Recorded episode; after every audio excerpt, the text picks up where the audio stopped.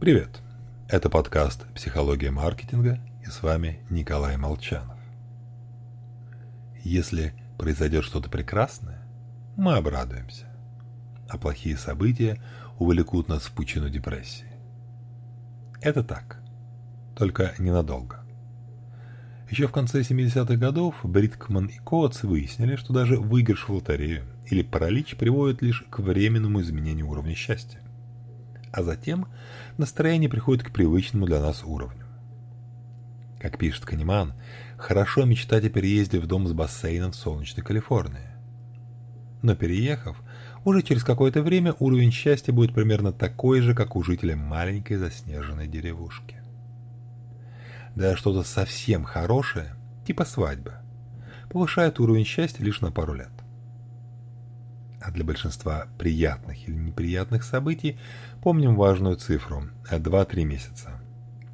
Как правило, это тот срок, в течение которого чувство горя или счастья сбрасывается до привычного уровня.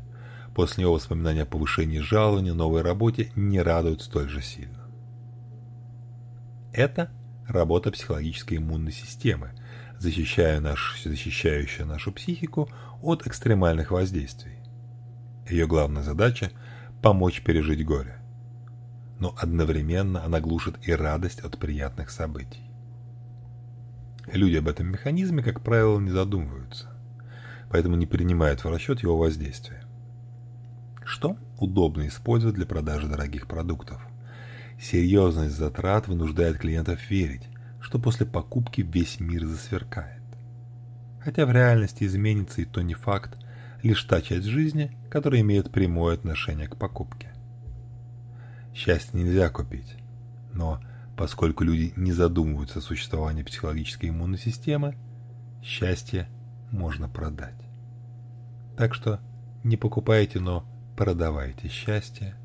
Всего вам хорошего. С вами был Николай Молчанов.